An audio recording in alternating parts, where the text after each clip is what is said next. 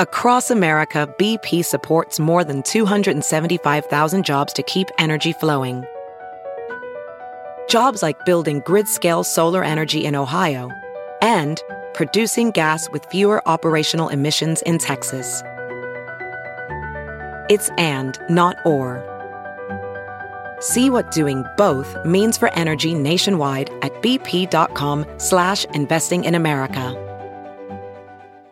Have you heard you can listen to your favorite news podcasts ad-free? Good news. With Amazon Music, you have access to the largest catalog of ad-free top podcasts included with your Prime membership. To start listening, download the Amazon Music app for free or go to amazon.com slash ad-free news podcasts. That's amazon.com slash ad-free news podcasts to catch up on the latest episodes without the ads. This is the Thom Hartmann Program. So let's talk the real science of Santa Claus. The guy in the red suit with the pointy hat, the white furry trim, and the tall black boots with the eight flying reindeers and the bag of goodies. It goes back to a group of indigenous Arctic Circle dwellers, the Kamchadales and the Koryaks of Siberia specifically. But it's actually all the way around the North Pole. We've had Steve Larson on this program before talking about the native people of Finland as well. So Santa really does come from the North Pole. On the night of the winter solstice, the shortest day of the year, a Koryak shaman would gather hallucinogenic mushrooms called Amanita muscaria, or fly agaric in English is how we call them. These are the red mushrooms with white spots. Starting to see a parallel here. The shaman would hang them on the lower branches of pine trees to dry them out before taking them home back to the village. Or alternatively, he could take them in and put them in a sock and hang the sock over the fireplace to dry them out. Socks and fireplaces? The problem with fly agaric, or Amanita muscaria mushrooms, is that they are poisonous. In addition to getting you high, they contain a poison. And so the way that they would get rid of the poison is they would feed them to reindeer. Reindeer love these things. And their livers have an enzyme that breaks down and detoxifies the poison in this mushroom, but does not break down the hallucinogen, which I believe is dimethyltryptamine, DMT, in the mushroom. And so the shaman would feed the mushrooms to the reindeer and then follow them around until they peed and gather up that yellow snow and they'd eat or drink the yellow snow as part of a religious ritual. The reindeer, by the way, love these mushrooms. They eat them whenever they can. When a shaman went out to gather the mushrooms, he would wear a red outfit with white trim or white dots on it in honor of the mushroom's colors. He'd gather the tree dried fly agarics and some reindeer urine in a large sack and then go back to the yurt which was the traditional form of housing for people in that region at that time, where the villagers would gather for the solstice ceremony. But how did he get in? Well, the yurts, these are round houses and they're covered with snow, but they do have a hole at the very top for the fire exhaust, the smoke to go out, and that's how you get in and out of a yurt in the winter. So he would go down the chimney with his sack full of reindeer urine or a sack full of mushrooms slide down that central pole to give them to them. When you take this stuff, when you take dimethyltryptamine, DMT, it's a hallucinogen like LSD, and it makes you feel like you're flying. And the reindeer get really frisky too from eating this stuff, and they kind of look like they're flying. And one part of the legend is that when the shaman took the fly agaric, took this mushroom or the reindeer urine, that the shaman and the reindeer together would fly to the North Star and get gifts of knowledge, which they would then bring back and share with the community. That tradition then was carried down to Great Britain by the ancient Druids, and the stories got mixed up with Germanic and Nordic myths and came over here with English settlers, and we had Turkish St. Nicholas. But even by the 1930s, there was no consensus about Santa Claus. In fact, most Americans didn't use Santa Claus in any way in celebration of Christmas. That came about with Clement Clarke Moore's famous poem, A Visit from St. Nicholas. And then in the 1930s, the thing that really kicked off Santa, as we know him in modern times, was the Coca Cola Company. And they did an ad, they made Santa fat. Up until that point, Santas had been characterized as skinny. So amazing stuff, absolutely amazing stuff. Yes, the true science of Christmas. Is that Jingle Bells? That's that's great. Thank you, Sean. Steve in Albuquerque, listening on KABQ. Hey, Steve, what's up? You were talking about some of the traditions of Christmas and how they get started. Several years ago, I taught as a substitute teacher the history of Christmas based on a video from the History Channel. Uh, as everybody probably is well aware, the tradition of bringing a tree inside was something that coincided with the winter solstice, especially in Northern Europe. As many people know, the Pope arbitrarily assigned the date of Christmas because they didn't really know when Christ was born as far as the season. The Pope arbitrarily uh, assigned that to coincide with the solstice. So Right. bringing the tree in is just part of the solstice. Now, the lighting of the tree is very interesting. The first picture to go around the world in newspaper was a picture of, I'm not sure if it was the King or Prince of England lighting the Christmas tree in Buckingham Palace. A, a lot of traditions of Christmas started actually from the poems was the night before Christmas. For example, the naming of the reindeer was specifically addressed in that poem, and to this day, that's the names of the reindeers. Santa Claus being, you know, round and jolly and wearing a red suit. It, it's fascinating to think that a poem has had such a long lasting effect. Another one that's like that maybe is Casey at the Bat. I mean, but a lot of the traditions of pre- Christmas, hanging of stockings, were started because of the popularity of that poem. Right, and then in the 1930s, as I recall, there was a couple of companies, one in particular, and I'm not remembering exactly which company it was, that popularized the whole Santa thing as a way of selling product. Oh, uh, I'm sure that's true, yeah. Thanks for the call.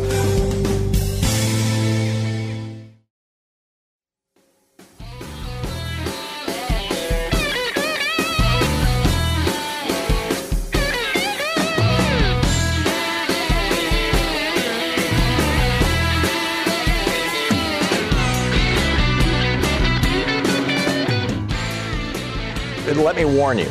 Trigger warning. Trigger warning here. Anybody who has lost a loved one to the global war on Christmas, I'm going to talk about that very thing. So if you've lost a loved one to the global war on Christmas, turn away or mute your TV. Here it is the uh, racist, homophobic, transphobic, xenophobic, intellectually dishonest Tucker Carlson last night declared the war on Christmas is going full tilt boogie. His, my words, not his.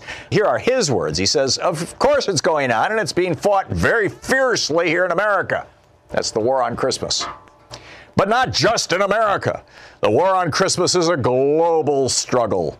In the Parliament of Scotland, they have a national parliament, the coffee shop has stopped selling gingerbread men. Why? Gender specific. They're now called gingerbread people. Oh, the horror. I, I don't know how we're going to deal with this. He then brings on Tammy Bruce, this right wing radio personality who, uh, when President Obama and his wife Michelle first took office, said that they were trash. Seriously, Tammy Bruce called Obama and his wife trash as they were taking office. The guy is a law school graduate, constitutional law professor, a, uh United States senator, a former Illinois state senator. He has a impeccable and spotless record. But, you know, he and his wife are black, so Tammy Bruce thinks they're trash. I don't know why else she would say that anyhow.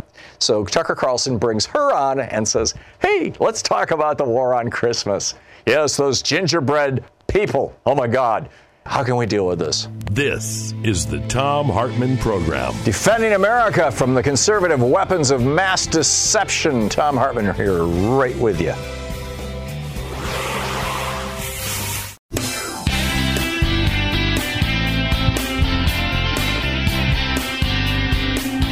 Thom Hartmann here with you. I want to talk about the rise of paganism and the death of religion and the context, the political context in which this is all happening by visiting this piece that Ross Douthat, uh, D O U T H A T, he's a columnist for the New York Times, and he wrote this piece titled The Return of Paganism. I refer to it as James Madison's nightmare. James Madison and Thomas Jefferson had this running disagreement for about 10 or 15 years. You can find it in their correspondences, particularly their correspondences from the uh, 17 from around 1787, 1788, when the Constitution was being written and promoted.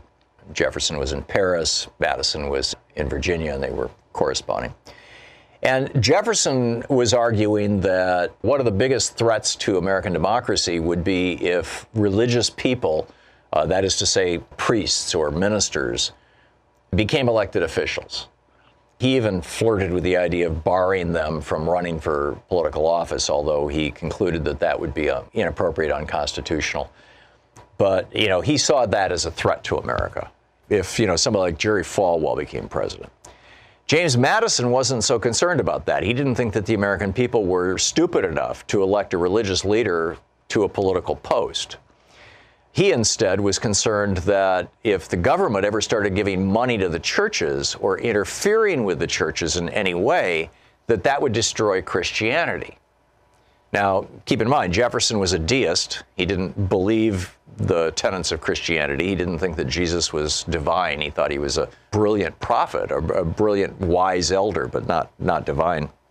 Whereas James Madison was a Christian. I don't recall if he was a Presbyterian or uh, it was one of those kind of secondary mainline denominations. And Madison's concern about the destruction of Christianity, I think, is exactly what we're looking at. And I think it really started with the Reagan administration with this outreach from the Reagan Bush administration to the right wing Christian communities that was led in part by Vice President Bush's son, George, who was the outreach director to the right wing evangelicals for the second half of the Reagan presidency and for all of his father's presidency and his father's 1988 and 1992 presidential campaigns.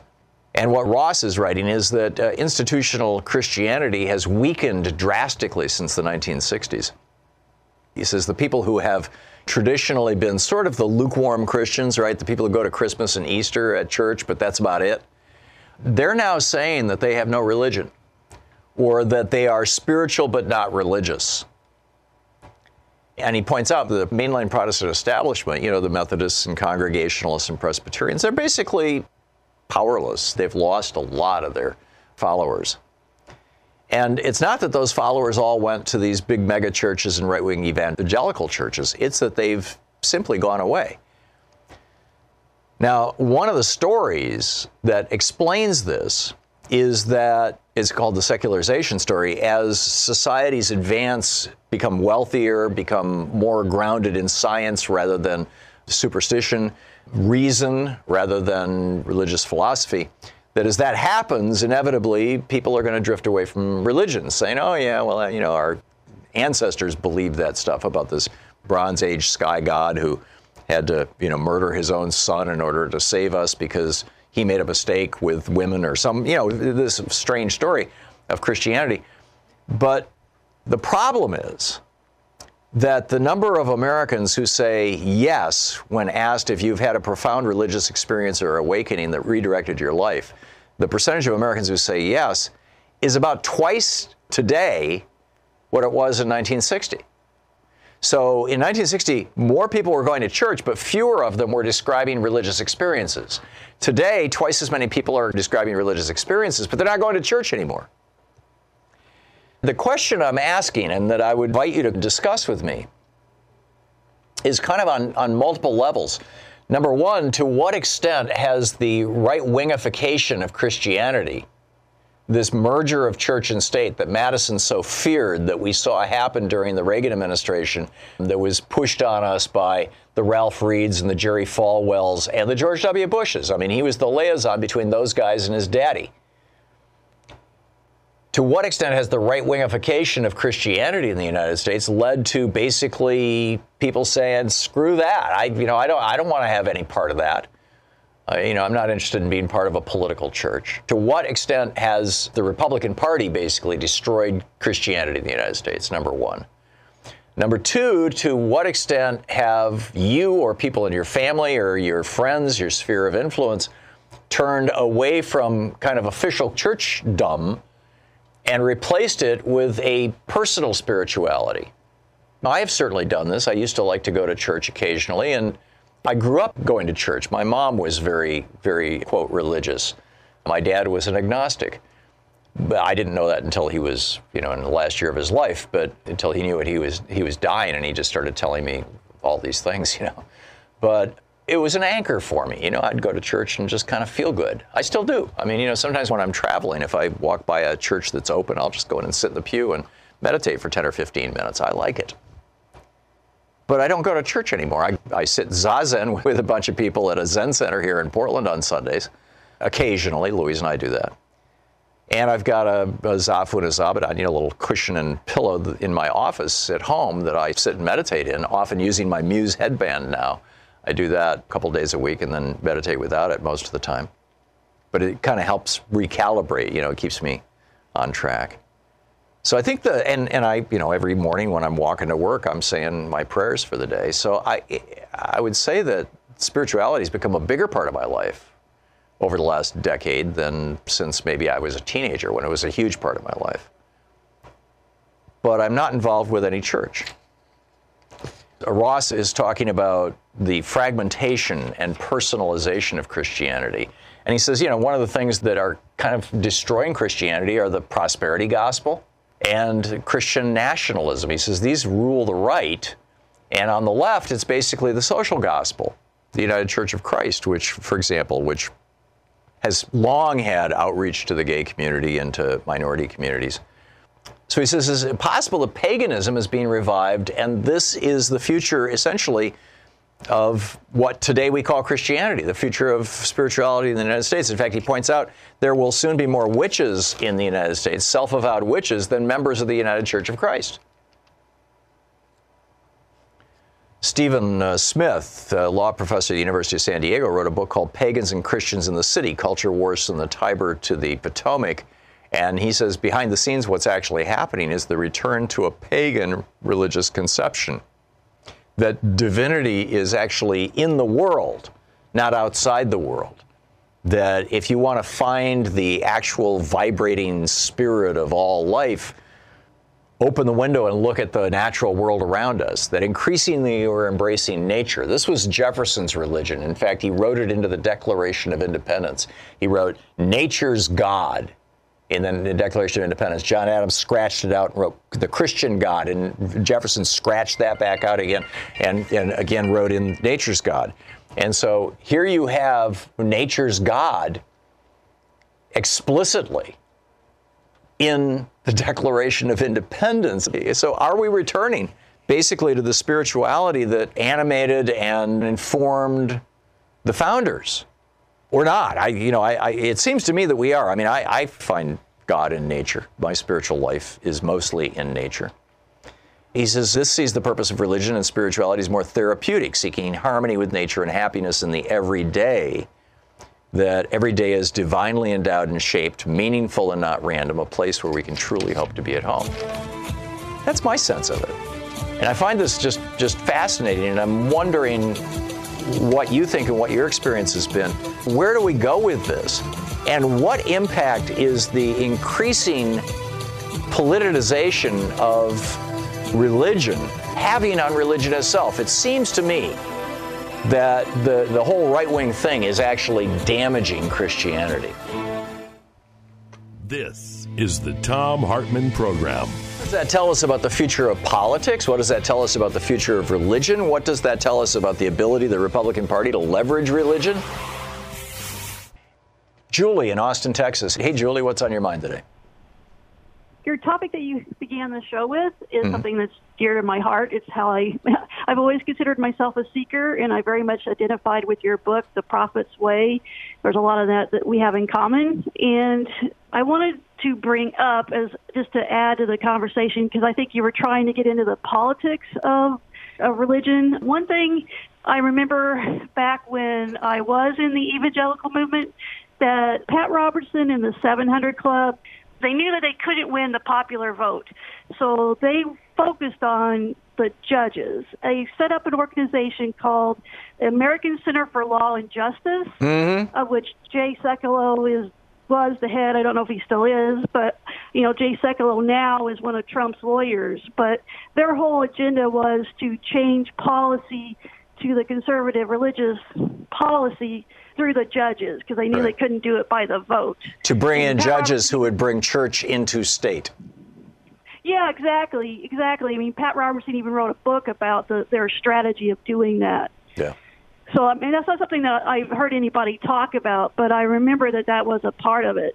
That's a Um, really important point. That's a really important point. And, and it's like in 1979, the Southern Baptist Convention sued the federal government because of the Hyde Amendment, the, you know, the Hyde Amendment that says that uh, federal funds can't be used for abortions.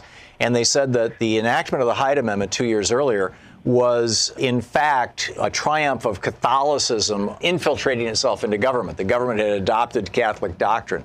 Within six months after that lawsuit, Jerry Falwell and his friends had decided that the mainstream Protestant churches, I believe he was a Southern Baptist also, really needed to Yeah. embrace the anti abortion movement because it was growing and it was growing rapidly and it had a lot of political juice around it. And this could be their entree into big money and big politics. And so, you know, literally the same year that the church was suing the government saying that this anti-abortion policy at law was Catholic doctrine, the evangelical movement flipped and became anti-abortion. And then Reagan came into office and boom, we were off to the races. And they've been using religion, abortion as kind of a proxy for that to go after government ever since. It's pretty remarkable. Well, I mean, the goal is, I mean, the reason they say that America was a Christian nation originally, which we know it wasn't. I mean, Yeah. that's why freedom of religion is in the It's in the Constitution twice. documents. Yeah, yeah, okay. So I mean, there's a reason that that's there. We were never a Christian nation, but their mantra is that it was a Christian nation, and they want to bring it back to a Christian nation. In other words, they want to be in power, and they want to have everybody else live according to their rules and their faith, whatever that is. Um, Well, one, one of the hallmarks of fascist thought is yearning for a, a noble past that actually never existed. And, Exactly. and, and that's, that's, Exactly. that's what they're pushing. Julie, I need to move along, but thank you for the call, and thanks for watching us there in Austin, Texas. Tip in Vancouver, Washington. Hey, Tip, what's up? Good morning from just north of the Columbia River. So I had a profound experience. I'm going to be turning 70 in April, but I remember this as if it were this morning when I was 10 years old.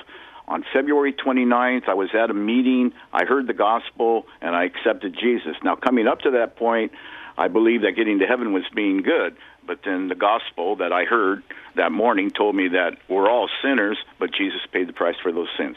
Those having been said, I'm a big fan of Jimmy Carter. Mm-hmm. And I was involved in an evangelical church a few years ago, quite heavily. And it, George Bush was running for president at the time, and Ralph Reed's Christian Coalition dropped a bunch of pamphlets in the church.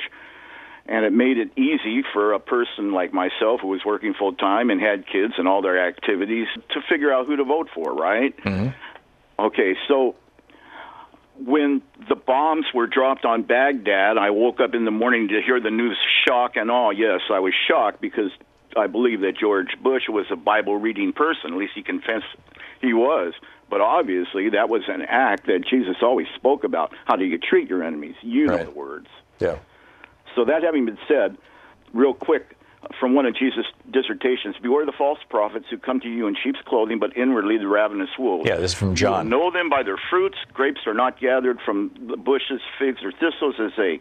Even so, every good tree bears good fruit, but the rotten tree bears bad fruit. So I draw that dichotomy that Jesus was talking about between Jimmy Carter and George Bush. I can't look at somebody's eyes and see their soul like Bush professed to be able to do. With Putin, But yeah. That having been said, there is a growing segment of the evangelical population that is embracing the good works that the Democratic Party are doing. After I saw the bombs dropped on Baghdad, I started studying politics a lot closer, and that's when I discovered you on Air America.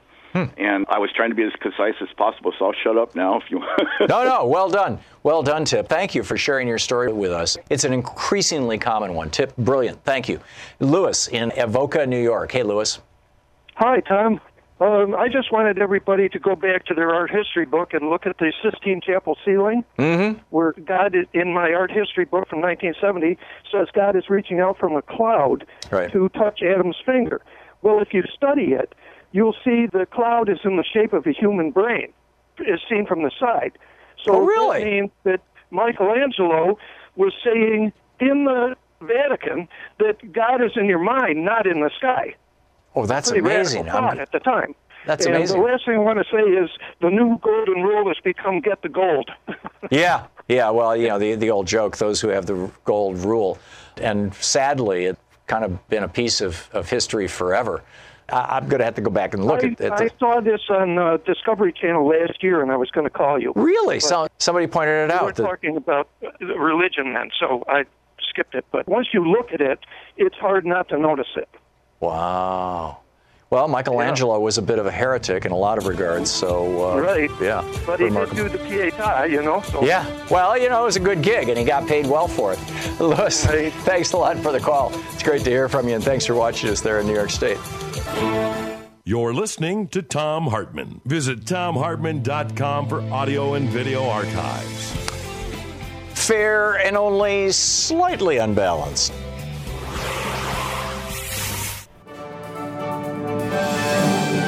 So, would you like to watch the Thom Hartmann program? All three hours of our program, anytime you'd like? Patreon.com, P A T R E O N.com slash Thom Hartmann, T H O M H A R T M A N N, all run together. When you become a supporter of the program through Patreon, you have access to the full three hour show anytime you want and special content that we put up every single week that is unique specifically to our Patreon page. So check it out. Patreon.com slash Thom Hartmann. Thank you.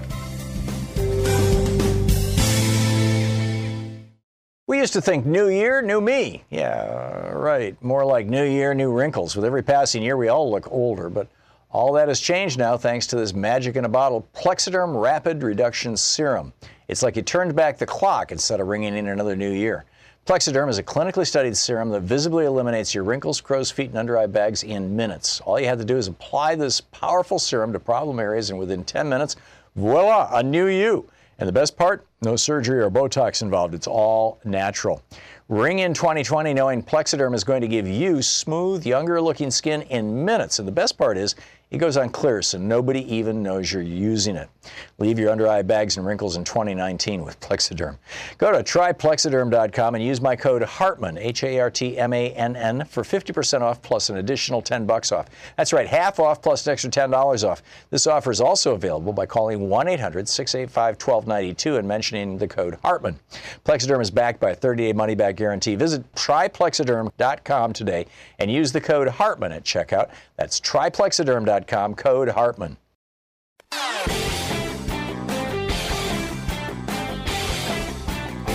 Wayne in Colorado Springs, Colorado. Hey, Wayne. How you doing, Thom? Happy holidays, my man. Thank you. I think the salvation of humanity, if we don't cause our extinction, is that man is going to have a mass exodus from planet Earth. And that is going to be our salvation. You mean as in getting on spaceships and going to outer space? And we'll be on Mars in 2030.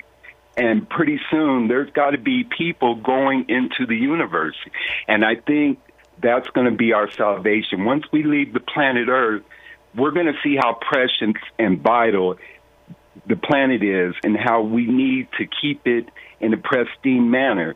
And I think if we get another perspective outside, we'll start dealing with the internal issues, you know, that we face here on Earth. Well, that's what we got with the Marble Earth photograph. There was a measurable shift in how people thought of uh, ecology and the biosphere after that picture from outer space was published and led to the very first environmental laws. With regard to space exploration, you know, Stephen Hawking agrees with you, Wayne. So you're in pretty good company. I, although he, he's not asserting that all humans are going to leave Earth and that's going to save the human race, but rather a small number of humans, uh, you know, relative to our 7 billion population, will leave Earth, and God only knows what will happen to the rest of us. But we'll see where it goes. Wayne, thanks for the call. Hey, Jeff in Lancaster, Pennsylvania. Jeff, what's on your mind today? Thanks for watching Tom. Free Speech TV. today? Good, good. What's up? Well, I'll tell you what happened to me about four or five years ago. I was at a Methodist church Mm-hmm. in right in Lancaster, and at the end of the sermon, the minister said, "Now, election day is coming up Tuesday. We expect all of our men in the church to vote Republican." Just came right Honest out to God? like- Yeah, yeah. This was a Or- Methodist church, you said? Yes, and that blew United- me away. United Methodist? I always, th- I I always thought they were a little bit more. They're not left leaning, but a little bit more liberal. Yeah. No, and then Wow, that's the church I think grew up in. Other, yeah, I, I, it blew me away, and I Yeah. just looked at my wife and I said, "We're never coming here again." Yeah. Unfortunately, uh, I buried one of my Vietnam vet bros, you know, and I went to s- service there, but I would never, I couldn't believe it. Yeah. I went there for that one time, and then I think the other thing is, I grew up here, but I've been all over the place. I lived in New York for a while, I went to school in Philly for a while after I got out of service. Uh, evangelical. When I was a kid, I went to a church called Trinity Evangelical Church, and it wasn't it wasn't like evangelicalism the way we talk about it today. I went to Sunday school there. My parents went to church there. They had a youth group. Now I'm an older guy, okay, but I think what they've done, they've really politicized that. I think when you said about taking things too far to the right, they're very rigid. They're very fundamentalist in the way they think, hmm. talk, act, and judge. People don't like to be judged like that. Yes, people are more intelligent today. I always had a problem with the Adam and Eve story because I thought if you put two two young people in that situation, what do you think they're going to do? But I mean, Right. Maybe I don't know. But but guess what, Thom? I pray every single day, and I am a believer. But I just can't. I I don't know how many churches I tried out, and it it's it just doesn't work out for Yeah. me. You know, when I pray, there's the intellectual part of my brain that says there's nobody listening. There's the the kind of spiritual part of my brain, I suppose is the right word, that says um, whether there's a specific anthropomorphic sky god listening or whether it's simply all of life that I'm interconnected and interpenetrated by, interconnected with.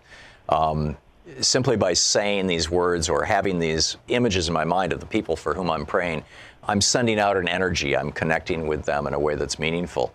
Yeah, Um, and I believe that's possible. Yeah, I, I think so too. I mean, if, my prayer is probably more in a Christian Science context. In, in Christian Science, you're, you're, it's not really intercessory prayer. Well, I shouldn't characterize Christian Science. I read Quimby's stuff, which I thought was better than Mary Baker Eddy, but that was 40 years ago. But uh, you know, the sense that my own personal power is being, or life force, or whatever, is in some way being given, or I'm a channel for that life force to be given to the other person, and that channel is being opened by prayer.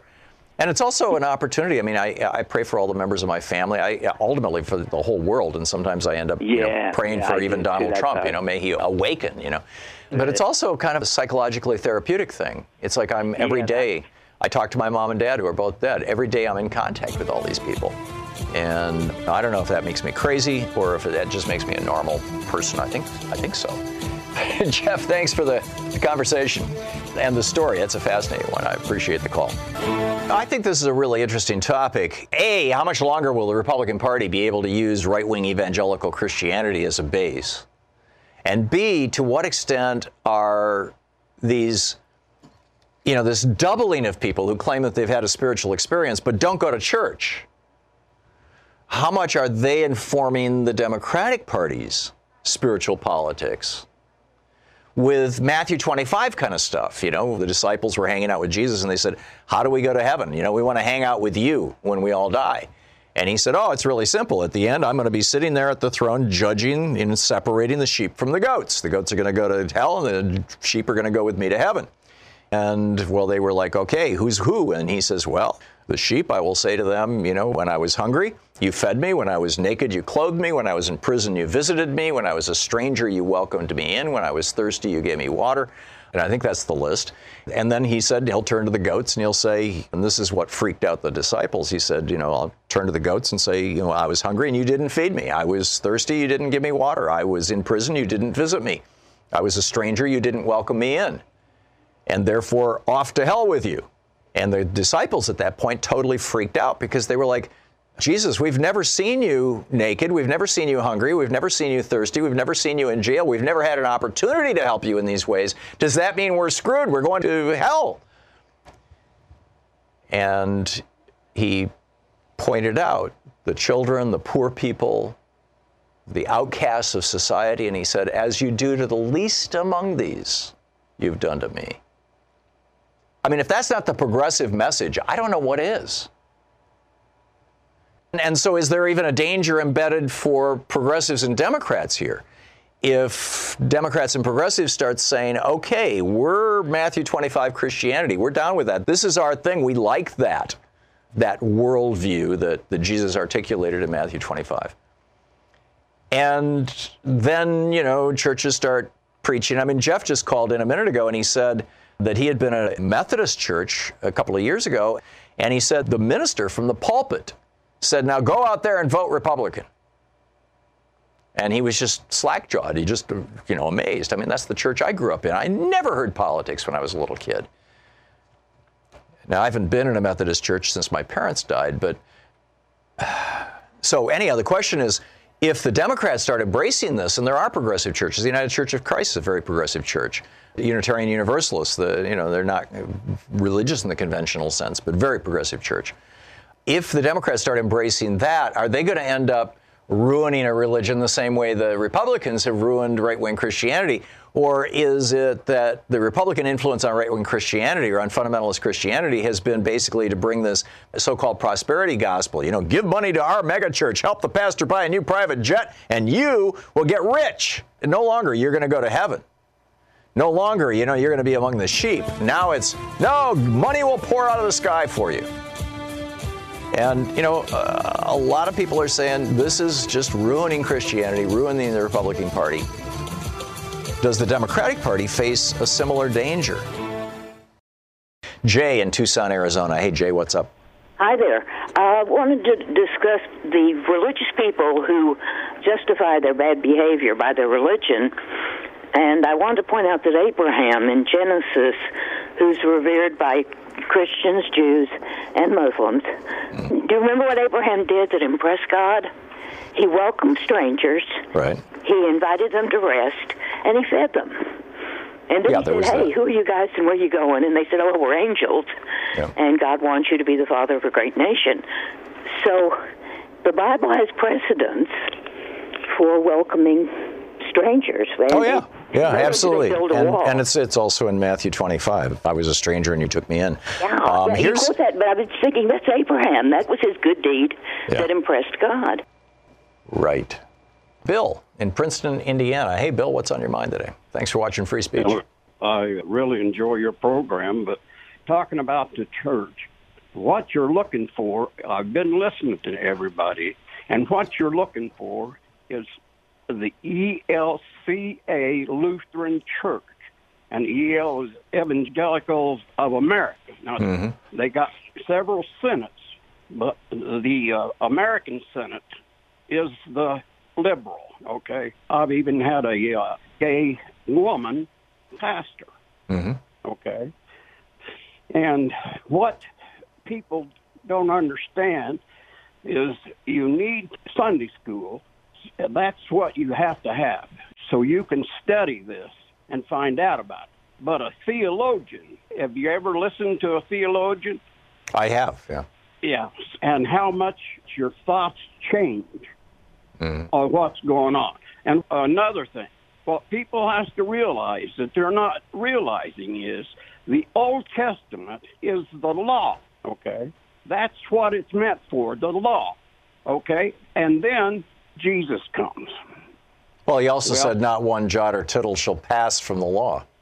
Yeah, that's Not right. one crossing of the T or dotting of the I. So, in other words, the law still stands, which is, but we've largely rejected that law. People wear clothing made out of two different kind of fabrics. They eat pigs and, and shellfish. Yeah, but the New Testament changes all that. Well, no, that's not what Jesus said.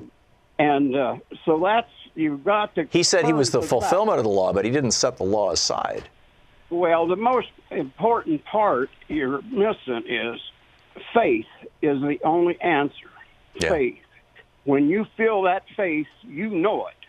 Okay? Well, that's And getting back to my original point that what we're seeing in the United States bill is the replacement of structured, organized, catechismical religion being replaced right. by a fundamental spirituality that is grounded in personal experience.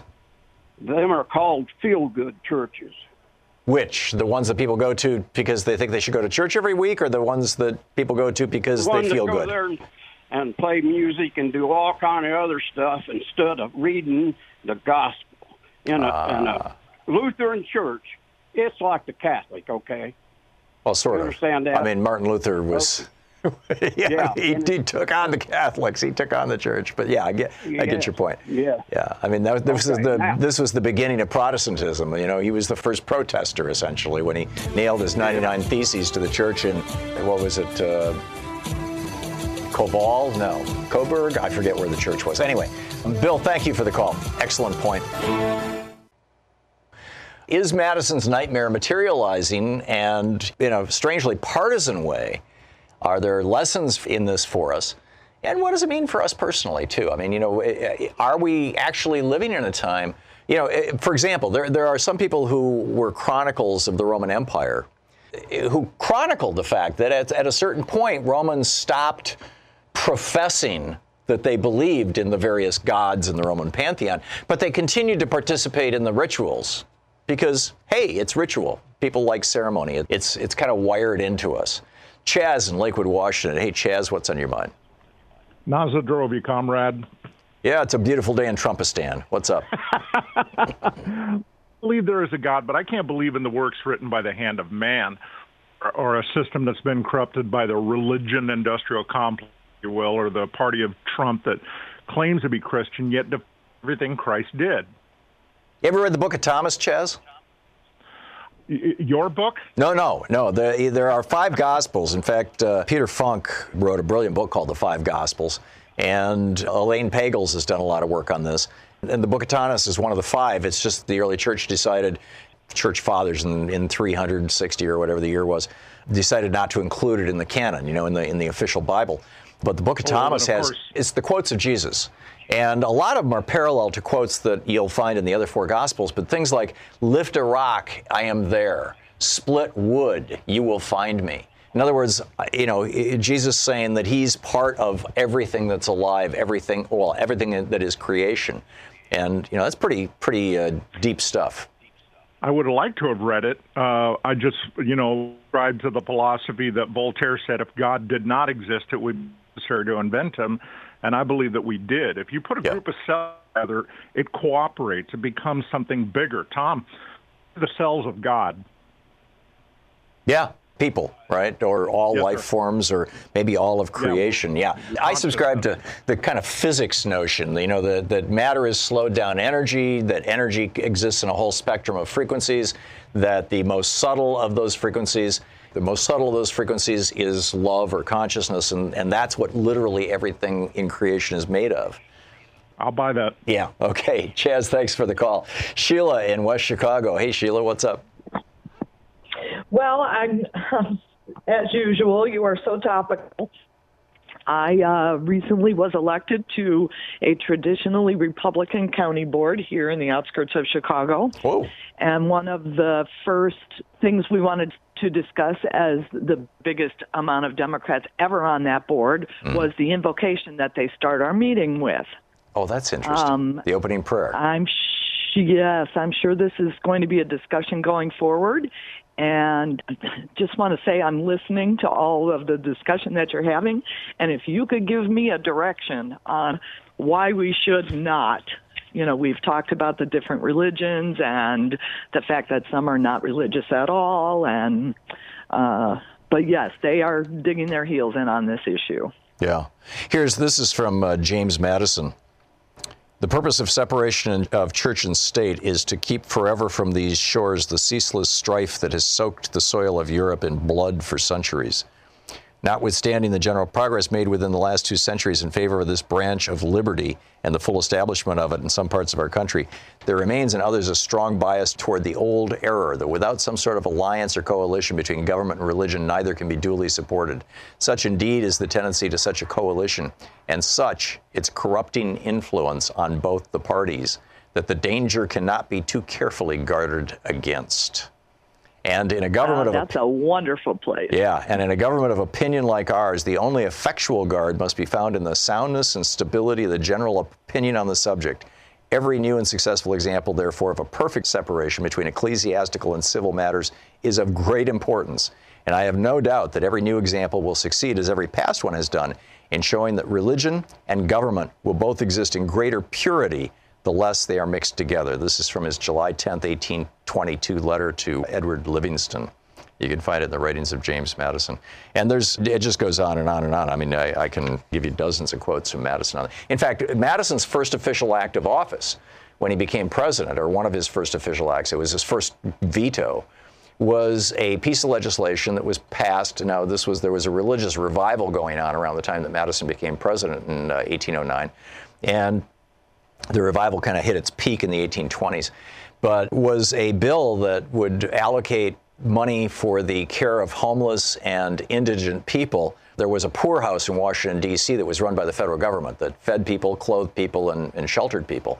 And this bill would have taken that money that the government was using to run the poorhouse and instead given it to several of the Washington, D.C. churches so that they could run the poorhouses.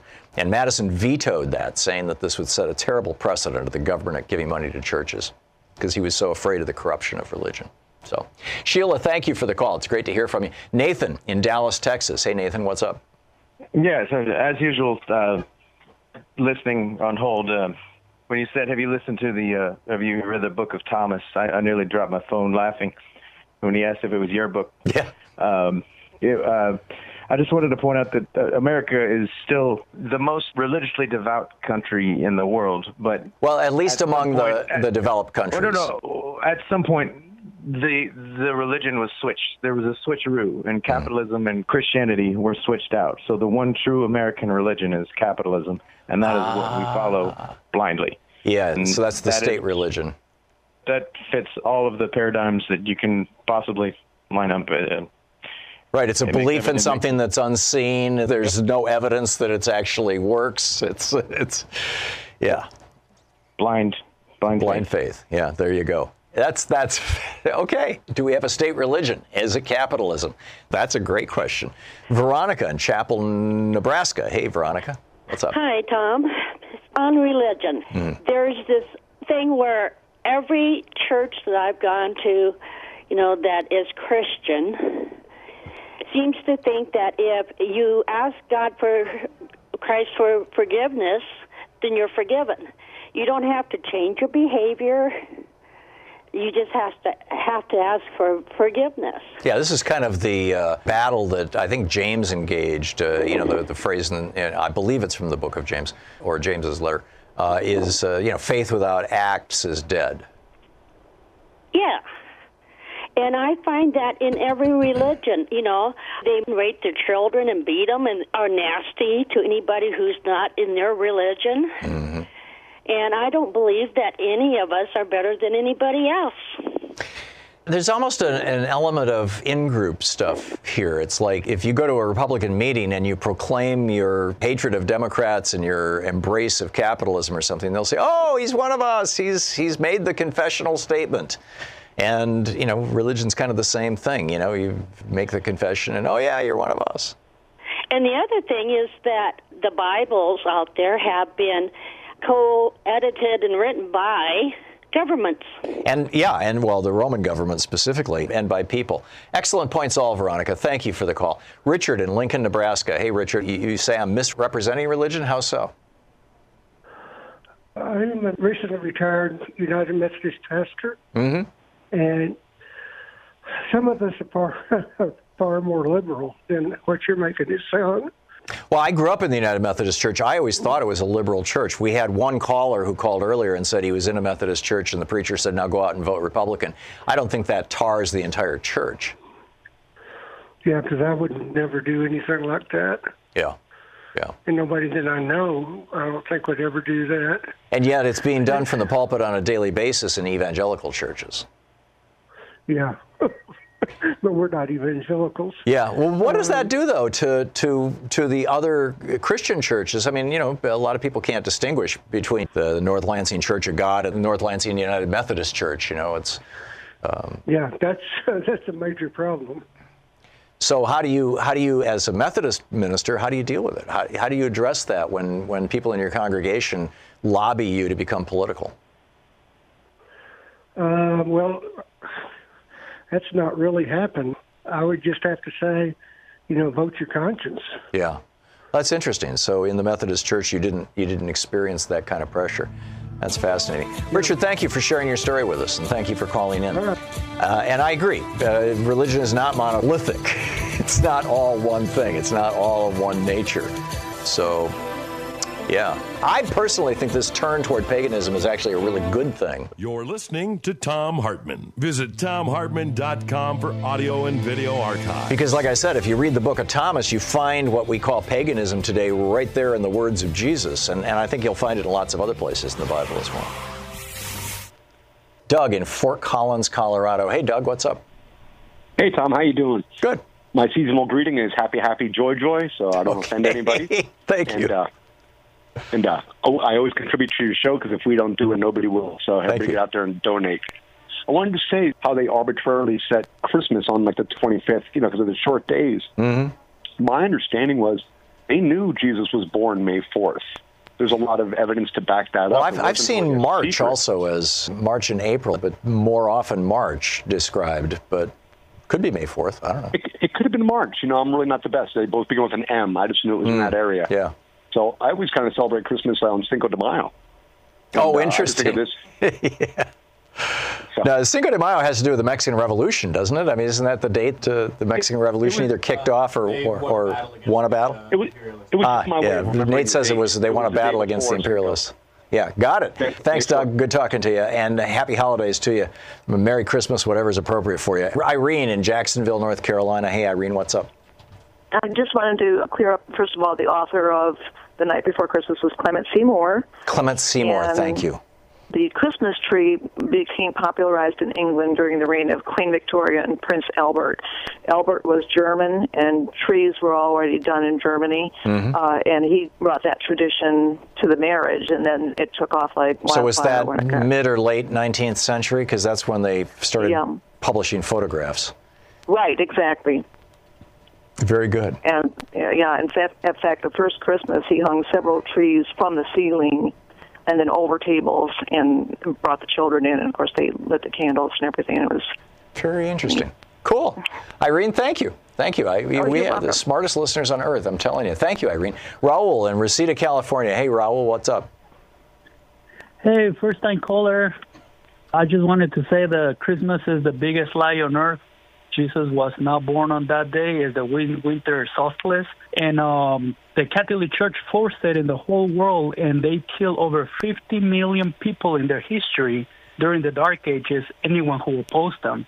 Yep. That's how all these festivals they were spread throughout the world. I'm a Christian. Yeah, I'm a Christian, but I know Jesus was not born on that day. Right.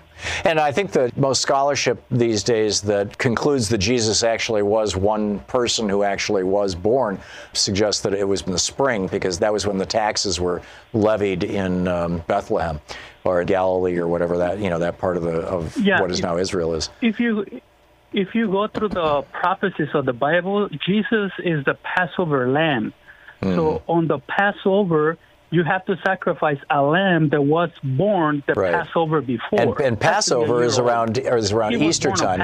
Yeah, I, I agree. And in fact, Easter was, I think, appropriated from the Jewish Passover, eh, you know, and put into that time, and that was, you know, the, the, the supposed resurrection. Raul, thanks for the call. Sheila in Talent, Oregon. Hey, Sheila, you wanted to address paganism? Uh, yeah, I don't know if I would address it as paganism, that I'm a pagan.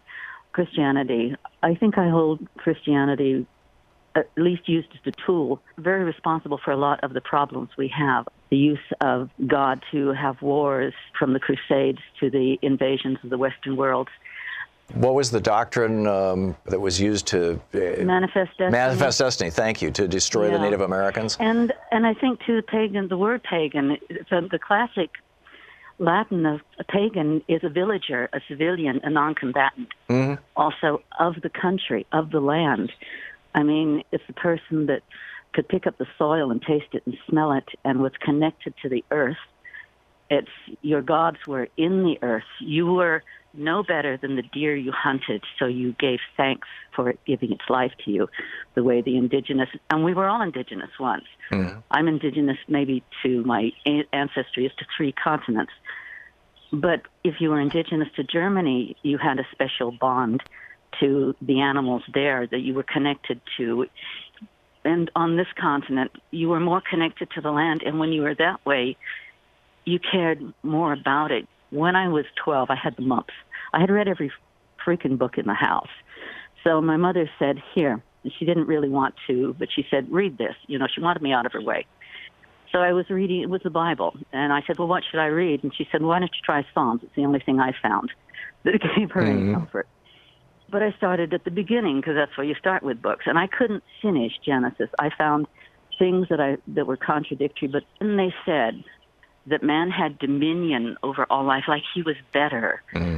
Uh, that's where I closed the book, and it wasn't any good. And I picked up comics. And Which, which raises a really interesting question, Sheila. Do you think that the rise of, let's call it neo paganism, and the insertion of it into modern day religion, the spirituality that associates us with the natural world and the natural world with divinity, that that could be one of the things that animates the environmental movement and helps us save the planet? I do. Until we all get in touch on some level with our indigenous heart, I don't think that this planet, because we use Christianity and our superior God connection made in our image to destroy the planet, to say it's okay. And I, maybe some are working towards the rapture. I don't know. My belief system is more connected to the earth. I guess I would say I follow the red road.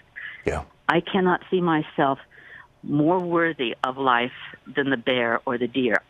I am weaker than all of them. All humans are weaker than the wildlife that surround us as, as a general rule. They're more adapted to something. Where we are is our intellect and, you know, making tools and knowing how to use them to keep ourselves alive. Right. So I don't say we can go back to living that way, but if we don't connect to the planet as a living, breathing thing and everything on it, and what you said about Jesus saying, "When I split the wood, I am there." That okay? I yeah. you know. Otherwise, we're toast. Sheila, we're hitting the break. Thank you for the call. We were just uh, t- uh, talking with Sheila. She was suggesting that the thing that might save the earth is this mixing of traditional pagan concepts that is that divinity can be found in the tree outside in the in the sky in the not as in an anthropomorphic sky god but just literally in the sky the birds flying by the grass under our feet the air that we breathe that it's all alive it's all divine it's all what is. And the more we immerse ourselves in that perspective and that understanding the more likely we are to save this earth and thus save the human race from extinction Cliff in Canyon Country, California. Hey, Cliff, thanks for watching us on Free Speech TV. What's on your mind? uh, on top of everything else with uh, Mr. Trump, I guess he's not going to have any more love letters from Kim Jong Un, huh? Kim came out and just explicitly said, We are not going to get rid of our nukes until you get rid of yours, basically, until there's no more nuclear threat. And he didn't even specify what that meant. It wasn't like, oh, you know, until you get the nuclear weapons away from the Korean Peninsula. I mean, you could infer from what he said, or at least I inferred from what he said, that he wasn't going to get rid of his nukes until the United States destroyed all of ours. All of them. I'm not surprised. He's a horrible negotiator. Trump is, yeah. Yeah, Kim Yes, is a pretty damn good negotiator, apparently. So- Anyways, I'll get right to it. How long have humans been here? Like 200,000 years? Maybe over a million, little over a million years. I think uh, the, the bones of Lucy. Yeah, in, in our modern form, I think the, the broad consensus is somewhere between 250 to 350,000 years. Okay, good. So the animal kingdom, how many hundreds of millions of years they've been here, right? Well, the animal kingdom, uh, uh, you know, goes back I more than 500 million years because there were animals, there were even mammals before the Great Dying, the Permian mass extinction, and a very small number of them survived, and pretty much everything came out of that. But yeah, Right. Okay. So basically, what's our legacy going to be, Thom? Yeah. The, the 20th and 21st century humans virtually wiping them all away, killing them off. We and our livestock animals and our pets represent 96% of all mammalian species on Earth, um, which is mind boggling. It is so time for humans to go to a plant based diet, stop eating all this meat, which is just destroying the environment and the world, and get off fossil fuels and wake the hell up and start controlling our own population. I mean, our, our population is ex- is continuing to explode. You you look at a petri dish at a colony of bacteria, and you can see this moment of amplification when it just goes absolutely nuts until they consume all the food and then it dies. And we're on the edge of that. So We'll be back with more of the news and more of my thoughts and yours in this uh, kind of national town hall meeting we have here every day on the Thom Hartmann program. And in the meantime, don't forget democracy is not a spectator sport. Never was intended to be. It requires you. So get out there, get active, tag, you're it. We'll see you tomorrow. You've been listening to Thom Hartmann. For audio and video archives, visit thomhartmann.com.